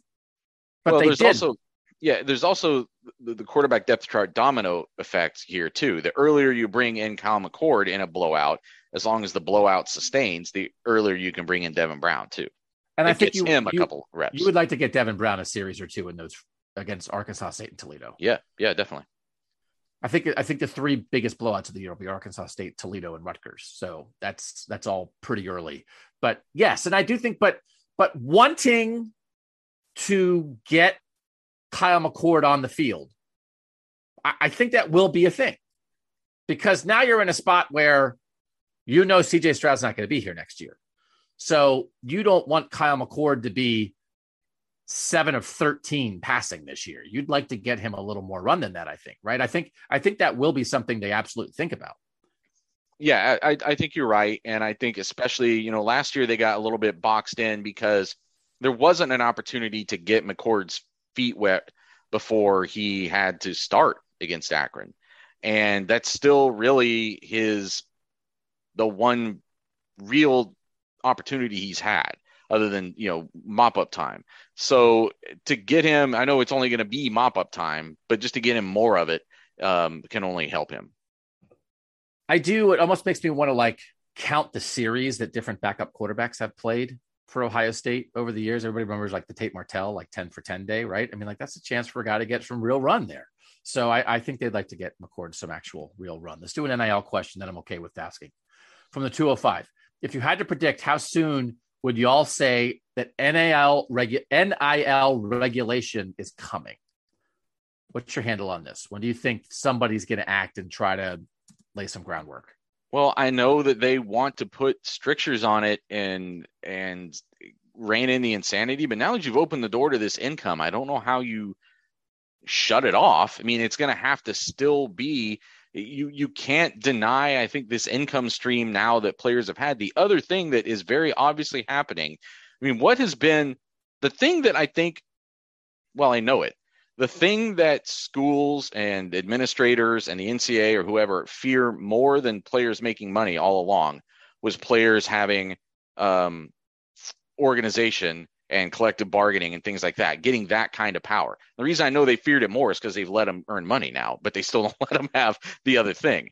But what has been a, a big step forward as far as the NIL um, opportunities is these players are all working with agents. These players all have those people advising them and working with them on a daily basis and and it's and beyond just the income opportunities that they're getting it's helping them in other aspects of their life it's like building that kind of relationship and that trust and if you come in and and start to put a bunch of strictures down you've the, by by having this super permissive um, open the floodgates response to not wanting them to be employees they really push them right into the arms of I think the thing that they feared the most, which is having a sort of de facto organization now that if you tried to shut it off would get formalized. So what do you think is going to happen then? You think there's never going to be any regulation of NIL in any form by anybody? What do you what do you mean by regulation? Either the government or a governing body of the sport saying players can get endorsements, players can get outside income. But here are some of the things that happen. There are maybe windows when you can agree to things. There are maybe um, things about when you can start earning money, when you can strike deals. We can't pretend that there's no rules about anything. So, but you are like, what? What do you think? You just laid out the deal. What do you think will happen? Do you think we'll never have any regulation of NIL? I think the regulation would have to come with some recognition of a, a more formal um, organization or collective bargaining situation. Because as much as you want to use the the the example that in the in pro sports there are all these regulations to how player acquisitions and and transactions happen they come under that umbrella. They come in that structure. So i don't know how you can now impose but, it on college but they can players try without it. but you just impose it. I don't think they will. I don't i don't think they would successfully do it. I think you would then see you think what? Players would strike? Yes. Nathan's why calling for a strike I'm not calling for strike. I think they would. I think they probably but, should. But the question just, is just looking at but, it from. But don't you think they're going to try it? Don't you think somebody at the top is going to try to regulate it? I and think, then because if they could, if they try to regulate it and the players go along with the regulations, then it's regulated. Because if they try to regulate it, there's no there's no union right now, and I'm not. There should be, but there's not. So if you try to regulate something and impose it, and the players don't like it, then they have to do something. But what incentive do the players have to just accept the regulation I, without getting something back? And I think the thing that they would not, have to get back. there's get no back, incentive. There's no incentive. You're being told what to do. You can't. This is these are the rules. Yeah, Th- that's that's no, what happened for they decades, have and to, that's what got us to this point. But they'd have to do something. You think the players would say like, "We're going to form a union, and if you don't let us form a union, we're going to strike. We're going to not play." No, no, no, no. I'm saying if they start to put regulations in place that start to limit what is happening now as far as income opportunities, then I think that's when the players would say, "We're not But- doing that." and they would then sit out because you don't just say it; you have to do something. Yeah, no, I, yep, yeah, I think they would. But don't you think someone will try to regulate it? Whether the government tries to put some rules in place as pushed by the, the schools and the NCAA, or somebody gets together and they can't agree on anything nationally, but they agree on this. You don't think that'll happen? You think this is just it? Everybody's calling it the wild, wild west, right? When you talk to any administrators, any coaches on or off the record, that's what they say. This is no good. Lane Kiffin called it legalized cheating. They don't like it. So that's it. The people who are in charge right now don't like it. I think they'll try to regulate it and then we'll see what happens. But I think they'll try in the next, I think they'll try for the next school year to, to import some regulation where, of course, players can make money, but maybe while you're being recruited, you can't as much. It applies more to players who are already on teams or something like that, where you're not saying it can't make money and not you're not necessarily putting a cap on anything, but maybe there's there's more structure where you have a better handle on what exactly collectives are doing. Do collectives have to publicly declare everything or announce how much money they have, or there's some I don't know, but I, I could I think that will happen. An attempt by the powers that be to do something like that where you you can still make the money but it's gonna we're gonna maybe take it out of the recruiting side of things a little bit that's my prediction I maybe I just think that the problem again, the problem that has been introduced here is that when but, you but you keep saying that uh, but the, but the problem is i know the players won't like it but that's not the issue. What are they going to do about it if the people in charge make regulations? But that's what I'm telling you is that now you have these, you know, the, the NIL management, the group that works with a lot of Ohio State players, they've got, I don't know, a few, like 40, 50 players that are, I mean, they, they, they, all these players have representation now. And I think that they have the, the thing that has never been in place is real power for the players to stand up and say we're not going to have something Im- imposed upon us. And i think eh, once you've had this permissive this permissiveness that that the as we've said many times that the, they made a mistake by just opening it up to be that permissive and and not having better strictures in place. I mean the point that you're making is a fair one. I think the thing that they could do is introduce regulations and introduce more restrictions. But I think they would have to do it under a structure that they don't actually want, which is what gives the players more money or gives the players more power. Yeah, but like you're I saying, think someone will. You, you're saying but, you think someone's going to try to do it, but they won't try to do it if there's a very real threat of a labor um, walkout. But you're acting like it's organized enough that that threat would come to be and players would be willing to do it. I think they would push the players to see like walk out and then we'll do it. But you've got to be willing to walk. You've got to be willing to and and, and I don't know that 18 and 19 and 20 year olds are willing to do that right now if they're going to get 85% of the endorsement money they're currently getting. You're going to give up a season so I, I, don't, and I don't know that like the powers that be like would preemptively say, you know what? Why don't you guys form a union and we'll work this out? I'm usually well, like on the other side of this. I'm just saying like how I think it will go down. And this is probably too much NIL talk. The other thing is Greg Sankey, the SEC commissioner, was talking at SEC media days last week. Like they kind of want the government to do something. Government's busy, bro. Yeah, I still think that's that's I don't but know that, why. But that's why I always say that. That's what we talked to Anthony Gene Gonzalez. Smith has been saying it for months. Gene Smith's they, been saying it for months. But they that... said all of that before a war in Ukraine, before the pandemic, before right. controversy around the Supreme Court, before the January inflation. 6th hearings, before inflation, before all of these things. The government is so busy. And this is not a political conversation. There's a lot happening. And like, hey, um, we're college sports, and like, we don't really know how to govern ourselves. Could you guys make some laws? Is like, get in line, man. Zelensky Another- has a meeting first, then you can come in. I want to make another point though about something you said before, which is, you know, the are the players going to jeopardize their income? I mean, you could make a very real argument that the institutions, the schools, the conferences, the NCAA have a lot more financially at stake in that situation because now the players have another income stream. And maybe it's tied in contractually to whether or not they're playing a season, but maybe it's not. And maybe the guys from Ohio State who just got $550,000 get that money whether or not Ohio State plays a game this year. I don't know. I haven't seen the contract language. But when you start, once you've given this income stream to these players, I think that they can it puts them in a more comfortable position to take that stand. Yeah, I disagree with that. I, I you're acting like because the cat's out of the bag, they're going to try to grab that cat and strangle it and shove it back in the bag. I'm not saying it's going to work, but Look, you're acting like, oh well, the cat's out of the bag. There's nothing you can do. There's a lot they're going to try to do. I think. And again, it's one of those things. If you're really not limiting what the current college players can do, you're kind of limiting what happens in recruiting. The college players are already in. It's always one of those things like you can limit. That's why, like a lot of labor unions, ah, well, limit the rookie deals as long yep. as the veterans can make all the money they want to make. And that I think is what people want. They want to try to take NIL out of recruiting a little bit and then have established players be able to make money. By the way, a lot of states are now passing laws allowing high school athletes to have NIL income too. So guess what?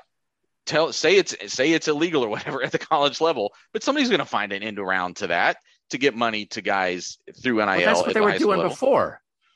All right, we yeah, disagree. It's going to be boring legal. Boring people. We're boring people. I think um, people like it when we disagree. Um. All right. These are kind of quickies here. Kurt and the two one five. Obviously, you get paid for the extensive and in-depth coverage of the Ohio State Buckeyes. However, in real life, what college team is your team? Is it hard to invest so much into a team that isn't the team you grew up rooting for? As much as I love football in Ohio State, I'm not covering or listening to podcasts for the Nittany Lions. Um, thanks for all you do. I love Buckeye Talk. That's Kurt. Do you have a college team, Nathan? That's like your team. So growing up in Central Illinois, I grew up an Illinois fan. Um, not as much as I mean, my dad was a pretty big Illinois fan, and they were just the team there that we followed. I didn't go to Illinois games growing up. I didn't ever go to an Illinois game until I went there to cover one when I was probably like 18, 19. So um, it, it's not one that like stayed with me. My Illinois fandom didn't live. I, I've I've, it's the team that I sort of follow tangentially a little bit more than other Big Ten schools, uh, but also they stink or have stunk now for a while. Um, the one connection I still had with them a little bit was when I worked in uh, Lafayette, Indiana. The AD there, Josh Whitman, is from Lafayette, so I went over and like did a big feature on him one time. So again, they were just always kind of in the corner of my eye, but I wouldn't call them my team. Yeah, I grew up in Pennsylvania, a Penn State fan. I can remember in uh, '82 when they beat Alabama to win the national championship, and they flew back. They used to fly in and out of the Harrisburg airport, and I grew up like half an hour from Harrisburg. So like we went to the airport when they got off the plane when I was like nine, and I thought that was cool. I can remember them playing a regular season game against Alabama and the Penn State punter punting the ball off the back of the up back and a, the punt going backwards and it being like, what just happened? It's the craziest thing. Go look it up. Like in 1982, it's the craziest thing you ever saw. Someone somewhere around back there. Um, so I grew up a Penn State fan, and uh, a lot of my friends went to Penn State, but I don't. I understand this. Like I just, and then I went. I mean, I went to Northwestern. I went to a Big Ten school, and I certainly rooted for my school when I was in school. Um, but I don't live in the state I grew up in. I don't live in the state I went to college in and I'm not around them and I just don't follow them and I don't care.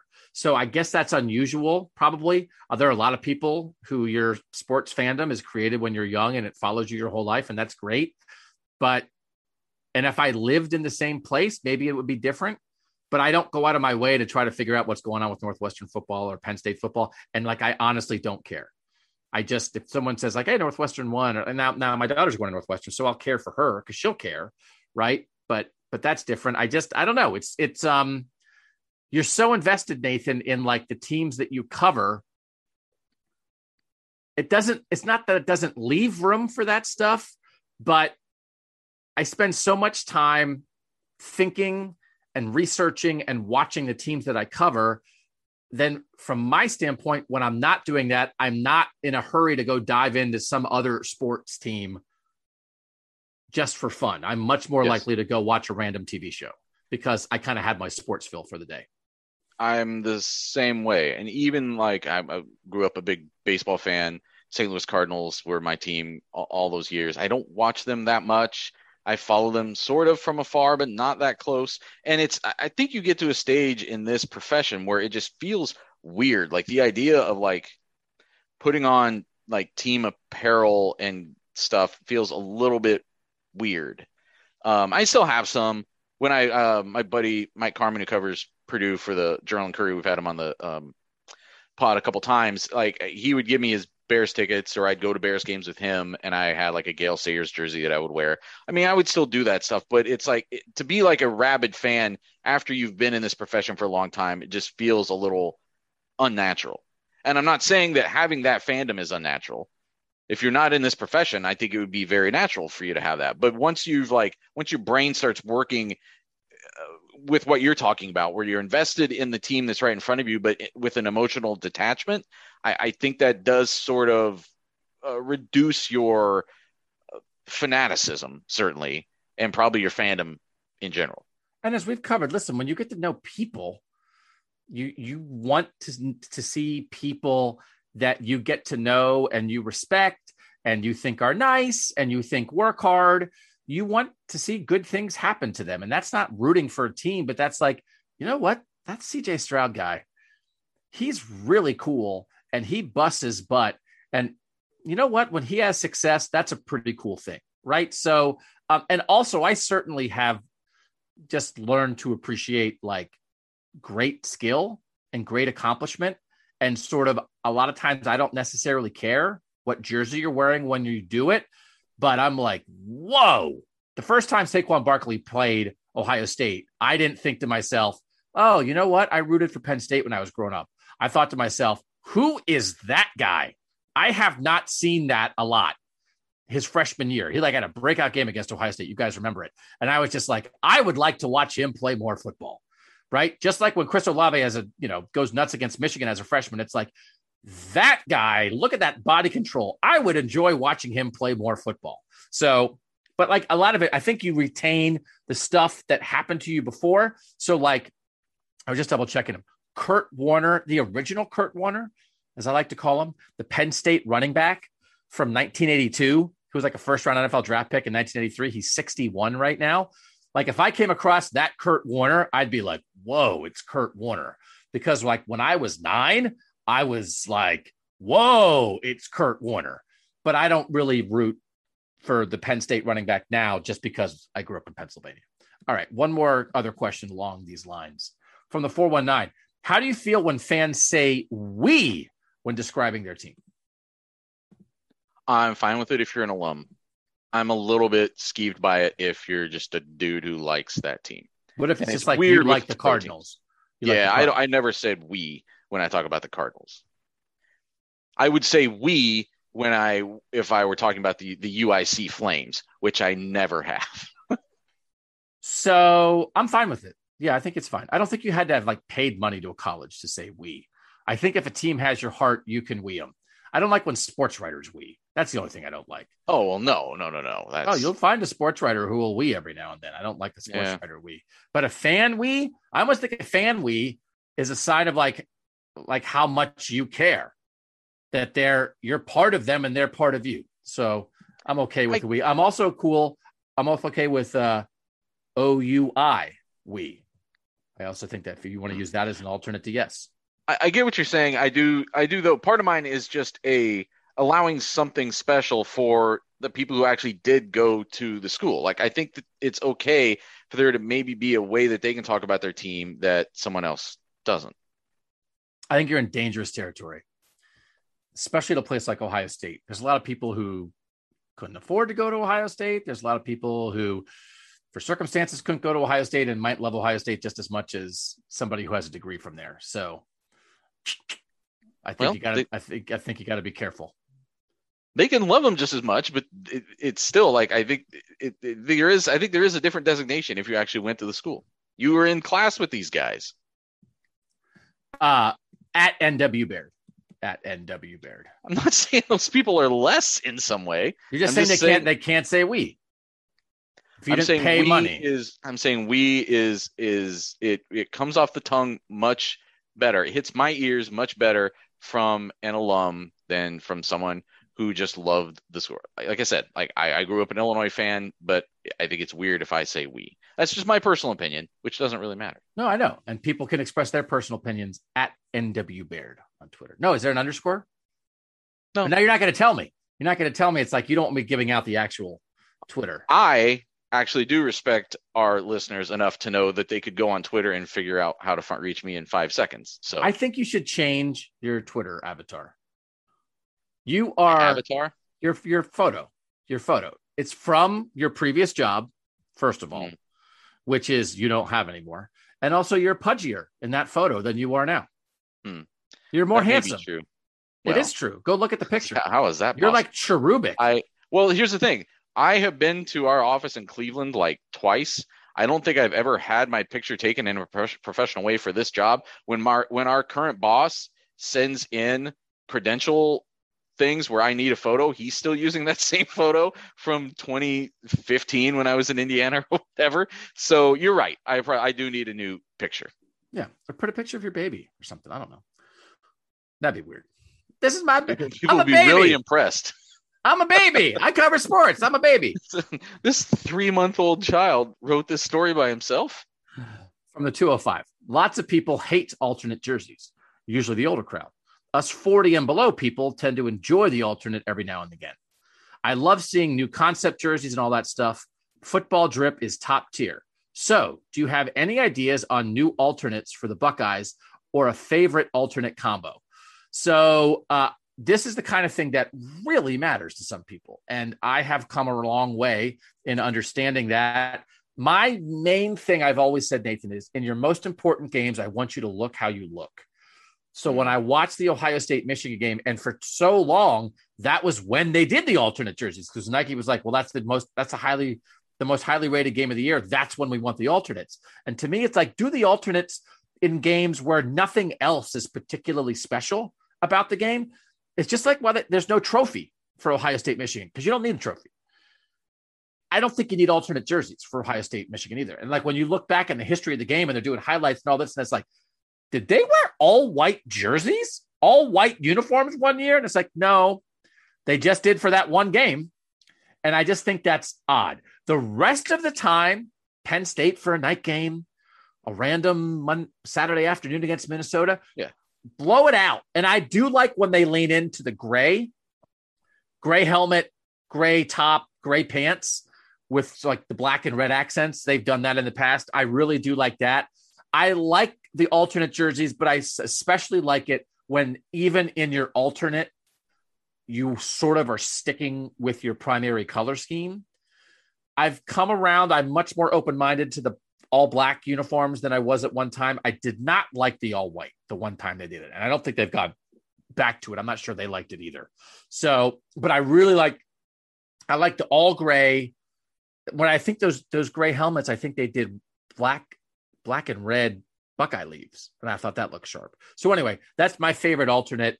I don't have a huge other concept for it, but I would just not want to see it for the Michigan game. What's your alternate jersey view?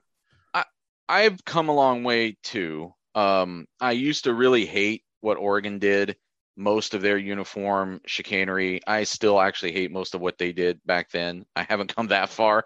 I, I like when you play within, like what you're saying, play within your color scheme, but do something fun. I'm actually not that big a fan of, of the gray jerseys. I like it even less when when some other programs have done it. I'm okay with all black. Um, you it is it is tough to ask sports writers this question sometimes, right? Because like if you ask a sports writer, like, what's your uniform look like? It'd be like, all right, I should be able to see the number on the back of the jersey from space. Nothing else matters. Like I should be able to like stand on the deck of a space station and read that number, um, let alone be able to see it from the upper deck. As long as I can read the number, you guys can do whatever you want. But um, you know, last year when they were doing the turf and they were submitting or they were soliciting design suggestions mm-hmm. from fans, I thought there were some really fun things in there, especially things that incorporated Brutus. So I think you could do a Brutus uh, on the helmet for one game. I know that's probably a sacrilege to some people that you'd be screwing with the helmet almost more than the body of the the the the jersey, but like something with like a, a fun Brutus thing or um, something along those lines. Like again, it's you're playing Toledo or whatever. You're playing Arkansas State, like let your hair down a little bit. I do think that's a really cool idea. And again, the Buckeye leaves are so iconic. But what if they did like you can buy those T-shirts where if the uniform top and the pants were like the body of Brutus, made it look like you were Brutus, and then the helmet was Brutus's head. So like it just looked like all the players were Brutus that day. I so, somebody had a helmet somebody had a field design we knew they weren't going to use any of those somebody had a field design where it was like brutus standing at midfield holding a giant ohio state flag so like yeah, what if that, that was, was just one. like the what if that was just like the the chest emblem for a game yeah that's really good i, I really like that one like a new alternate jersey it's like a big old brutus somewhere and you could i would not be against for one game putting brutus's head on the side of the helmet or just making the helmet look like a Buckeye. Mm. That it's like the there's a big old Brutus on your jersey, and then your helmet is a nut. Gene, let's know what you think. From the 843, Emeka Egbuka moving from number 12 to number two. Will he have the same impact as Chris Olave who did the same number swap. So I know Nathan, you uh, wrote the story for us about some of the new numbers coming out. Um, was that was there what else caught your eye of the numbers uh, when Ohio State released its its new roster? First of all, I think Olave switched from 17 to two, so oh, right. slightly different right. there. But um, I only really wrote about the freshmen, the incoming freshmen. There were a couple of interesting ones in there um, Kenyatta Jackson taking number 97 as a defensive end is the one that like really jumps out and smacks you in the face because we've talked so much about whether it's uh, uh, Tyreke Smith or or or Zach Harrison, how you have to live up to that uh, legacy and living up to the expectations of being the next guy who has that kind of ranking coming in. And he's sort of like saying, "Bring it on!" Like t- taking that number to me, it's like you know the Bosa's wore this, and uh, Heyward wore this. I think same same number, right? He was he also 97. I can't remember who, but like there've been a handful of guys that all all like defensive line guys, you know, impact guys, and um, to just sort of just stare that in the face and say, um, I don't care. Um, I'm up for the challenge. I thought was um, I don't know a, a, pretty fun start for his career. We'll see if he keeps it for four years. So in, in terms of Egbuka having a Chris Olave like impact, no, like we have to remember what Chris Olave did, which is burst on the scene in the Michigan game at the end of his freshman year, in 2018, and as a sophomore in 2019, he led them in receiving yards and receiving touchdowns. And Egbuka is not going to do that as a sophomore this year. And you know, as a as a sophomore, they're trying to throw the game-winning touchdown pass in a playoff semifinal to Chris Olave in his second year in the program. That's why Chris Olave is on our receiver Mount Rushmore because he went from end of freshman year getting on the field and being like, "Whoa, what is with this guy?" to oh, in year two, he's their best receiver. And like that's special. And there was also there was a little bit of a gap there, right? It wasn't the Hartline machine wasn't quite rolling as much. But then to come back and have another great year in 2020, and then in 2021, he didn't have the statistical year that everybody thought, but he still went in the first round. Like he was a primary, great, huge, awesome part of their offense for three years. And I, I don't, I don't think that's going to happen for Egbuka. I think he'll be a good part of their offense this year and a really important part next year, and then he might be gone. So that's like one and a half years versus three. So it's it's nothing against Egbuka. He's on track, as we've said many times yeah. before. Let's not forget how truly special Chris Olave's Ohio State career was, Nathan. I mean, like you can't. Yeah. That's tough to do, and it's probably not going to happen again. Where a guy for a three-year period at receiver is, is, is as impactful as he was because there's going to be too many guys here and they're going to leave for the NFL and you're not going to be able to do it for three years. Yeah, sometimes it's it's right place, right time a little bit. There's circumstances there that nobody could control. It's just when Chris Olave came in and he took the the full advantage of that. And I've been thinking about that a little bit in terms of Jaxon Smith-Njigba because I don't know how many times there have been so few seasons like what he did last year, not just in Ohio State and Big Ten history. I guess there were none, but just like even nationally, how many times has a guy had a year like that and then still been coming back for yet another year? Like I just don't think there have been that many situations like that. So um, I agree with what you're saying that with Egbuka, I think he'll he'll be a a big part of the offense or a, a not maybe not even a huge part of the offense. Um, he'll be a part of the offense. He won't be on the sidelines, but it to be like the almost to be basically emerge as the number one guy by the end of his sophomore year. That's not going to happen. All right, quick last break. Couple JT questions, a couple other things when we get back on Buckeye Talk. Be a tech subscriber. We'd love to have you. 614 350 3315. Again, we'll be at Big Ten Media Days next week, texting out a bunch of stuff from the 561. If JT Tuimoloau has a breakout season, is there a reason we don't go to the championship game? again from the 561 that like like mark that down what else could possibly hold them back and it's a pretty interesting question nathan because i think you could get yourself to well the offense is going to be good and if they have a dominant edge rusher who makes the rest of the secondary better and you know that's going to happen and you know how talented he is that could be enough. I, I, think it, I'm not saying it is, but I understand the idea of the question that he's great. That means they're good to go. Well, a, a, more intimidating pass rush or a more productive pass rush seems like almost a prerequisite for them doing that, no matter who who it comes from. So I think him in particular having that would would have that impact. The thing that I still worry about, though, wonder about, is if they still can't stop the run in the way that they couldn't last year. I mean, it, it killed them against Oregon. It killed them against Michigan, and for some reason, that's still a. La- I mean, it could be the thing that costs you a game against Wisconsin, who's bringing in a guy in Braylon Allen, who people are crazy about. It I guess conceivably could cost you against Iowa, which is a team that all I guess traditionally runs the ball well, has uh, just as a, as, a, as a, quick heads up, I've officially come around on the idea that I think Iowa's going to suck this year. Anyway, yeah, I'm, I'm, I, we're going to talk about that more on Monday. I'm gonna, I'm not. There's some Hawkeye fans that are not gonna like me. I think when they see my votes, not, not again. I'm just one guy.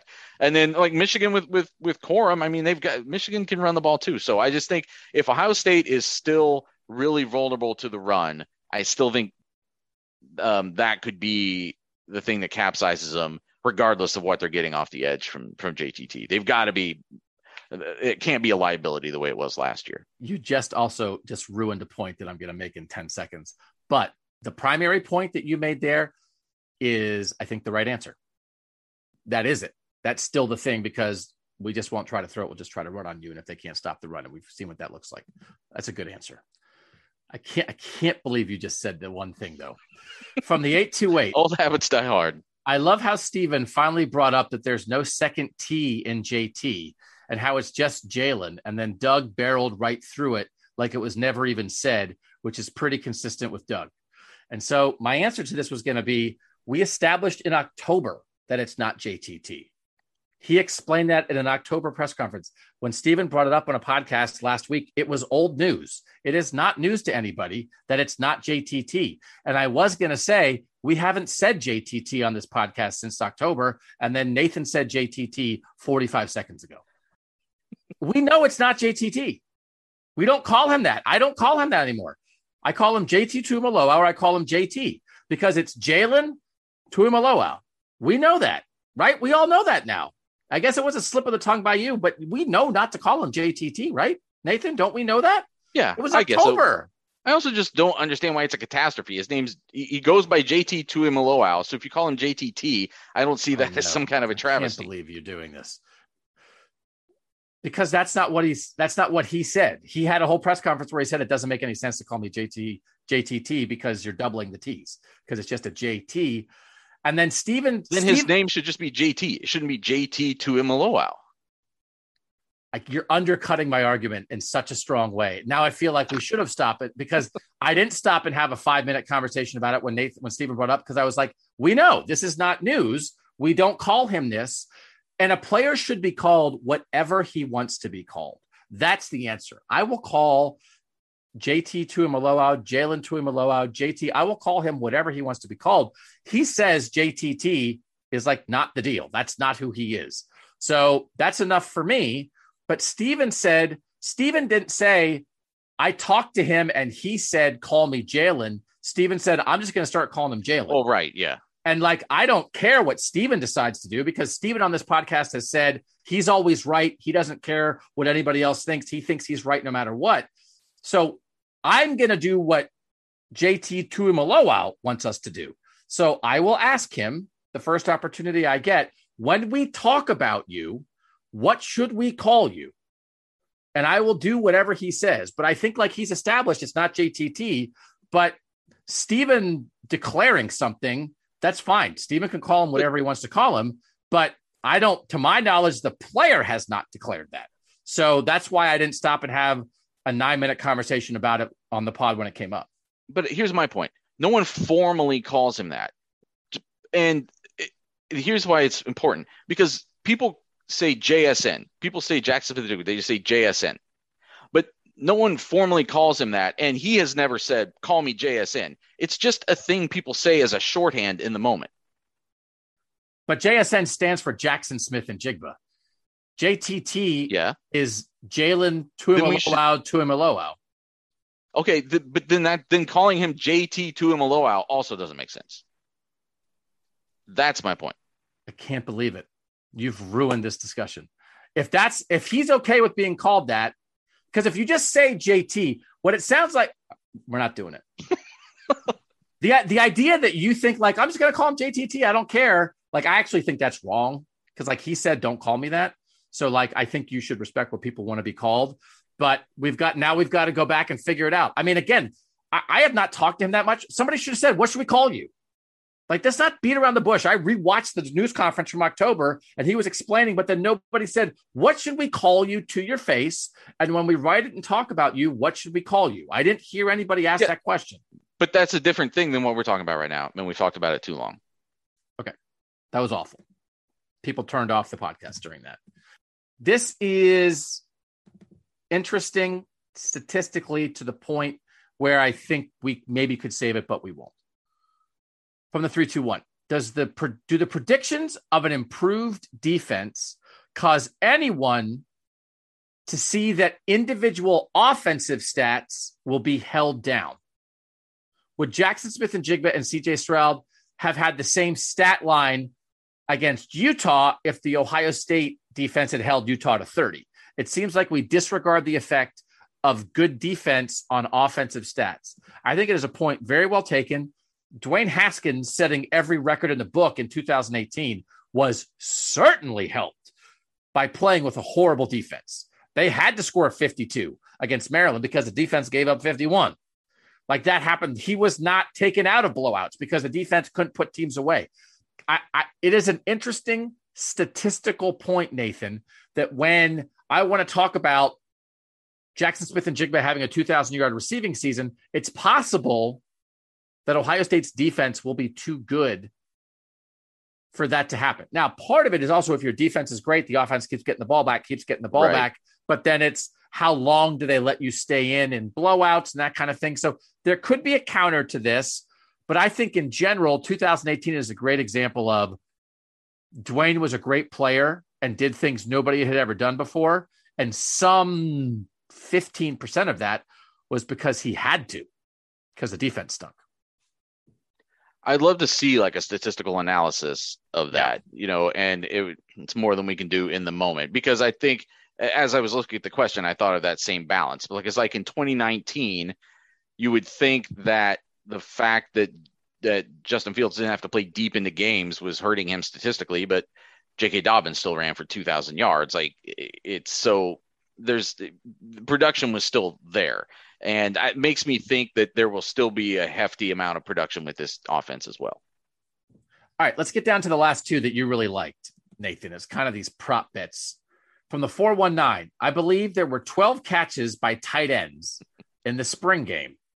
How many games do you think it will take for a tight end to match that number in the regular season?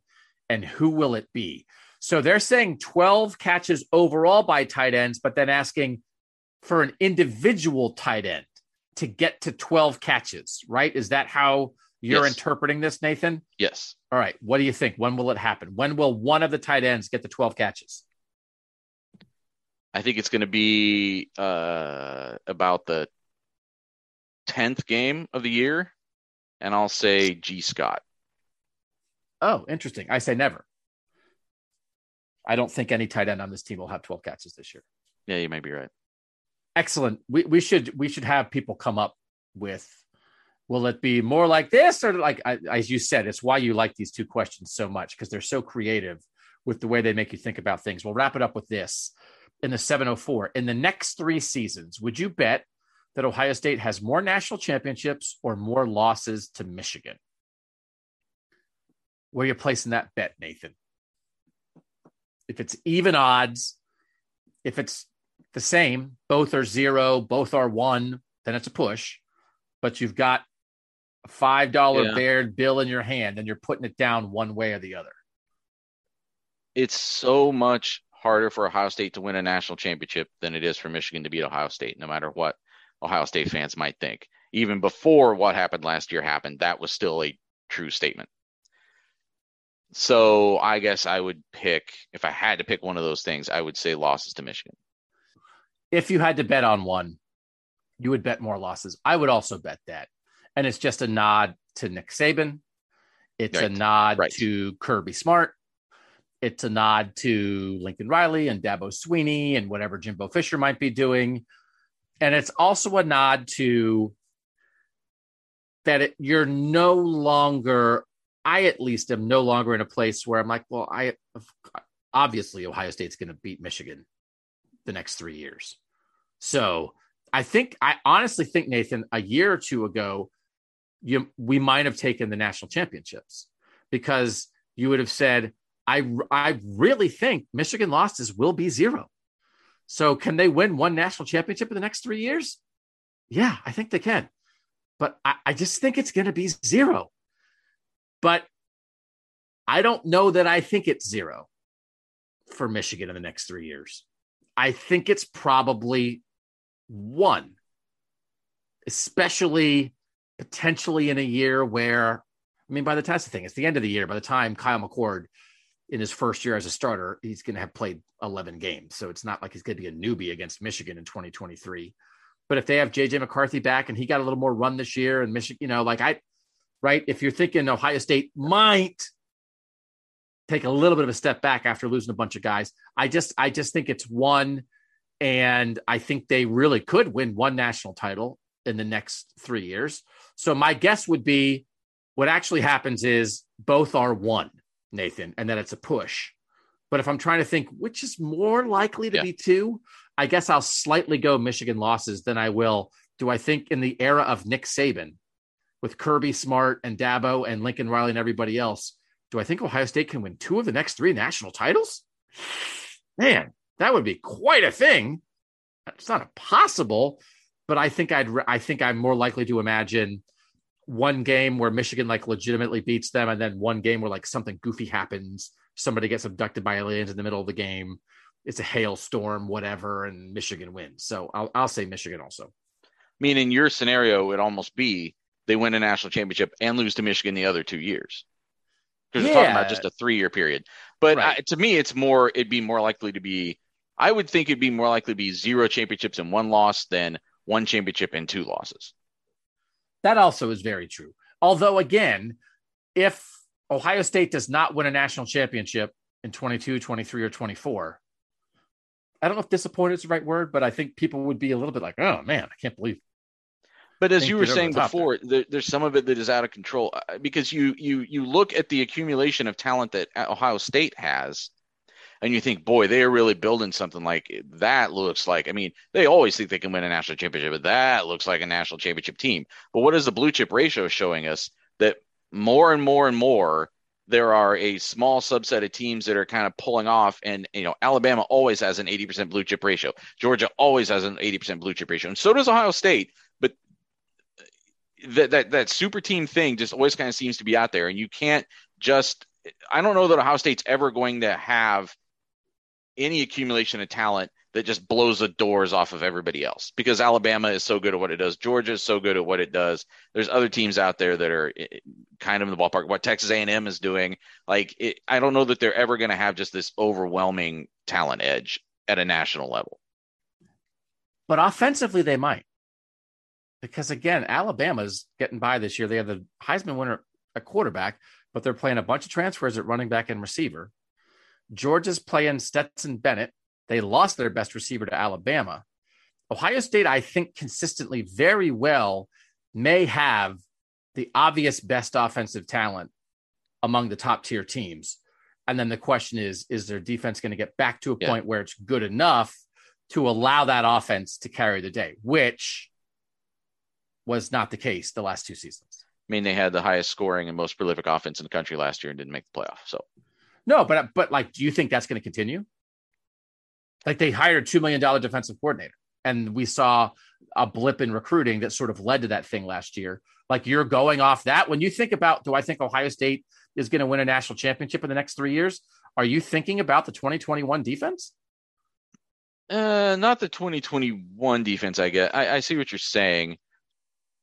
It's tricky because you you you've got Stroud right now. You've got a known quantity right now as your quarterback as much talent as they will still have next year when they don't have Stroud, they don't have Smith-Njigba, And now you're expecting that offense to stay at that level. So now maybe the defense is coming up, but does your offense not at that level anymore? Is your offense not so much clearly the best offense in the country anymore? Well, I don't know. It's I mean, like there's a balance that you're trying to strike, and it's it's it's a tough needle to thread.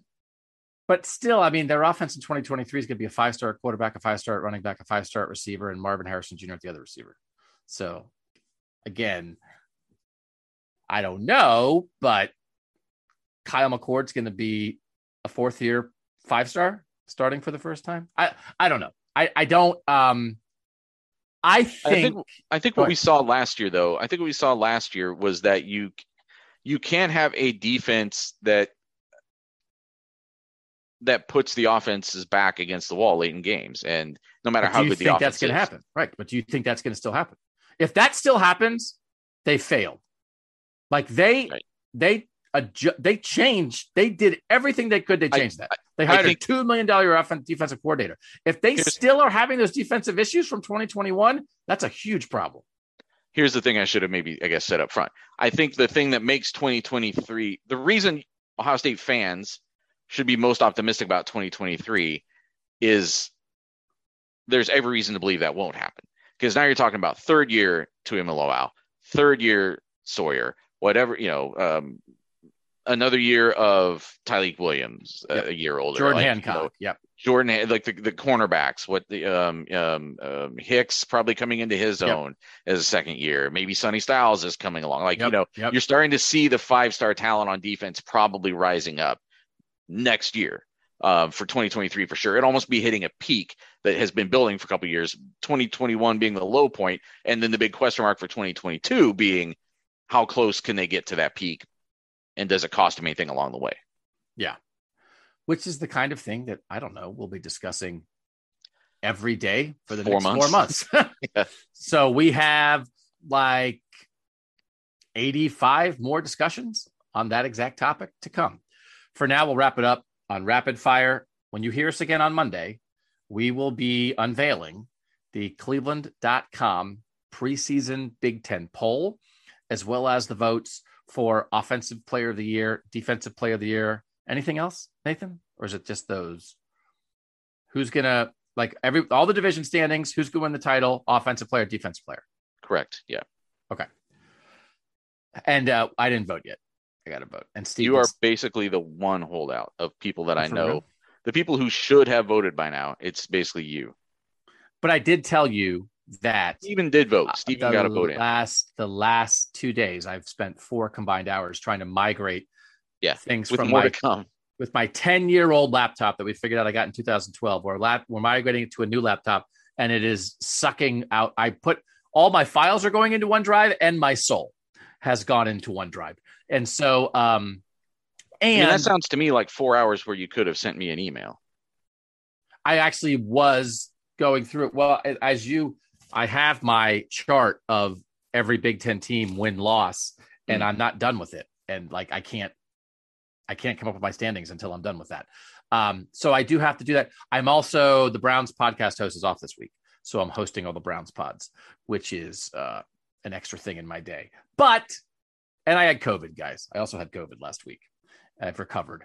Um, good medicine, good good shots, so I'm good to go. But that that knocked me that knocked me. Uh, you know, I wasn't my quite my jovial self for two or three days there when I was dragging a little bit. Um, so that so I, are you accepting these excuses, or are you mostly just mad that I didn't vote yet? I'm not mad that you didn't vote yet. As the I'll creator, if yeah. you haven't voted when I'm getting ready to write these things, tomorrow-ish?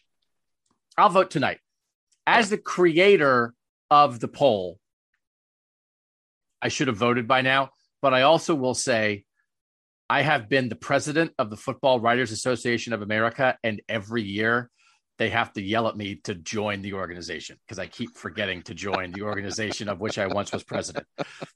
I'm not so sure. I, am not even 100% sure that I was in the organization the year I was president because I might have forgotten to join that year. So it's par for the course. As someone said, barreling right through, typical Doug. What are you going to do? We'll see you guys on Monday. I'm excited to see the results of this poll.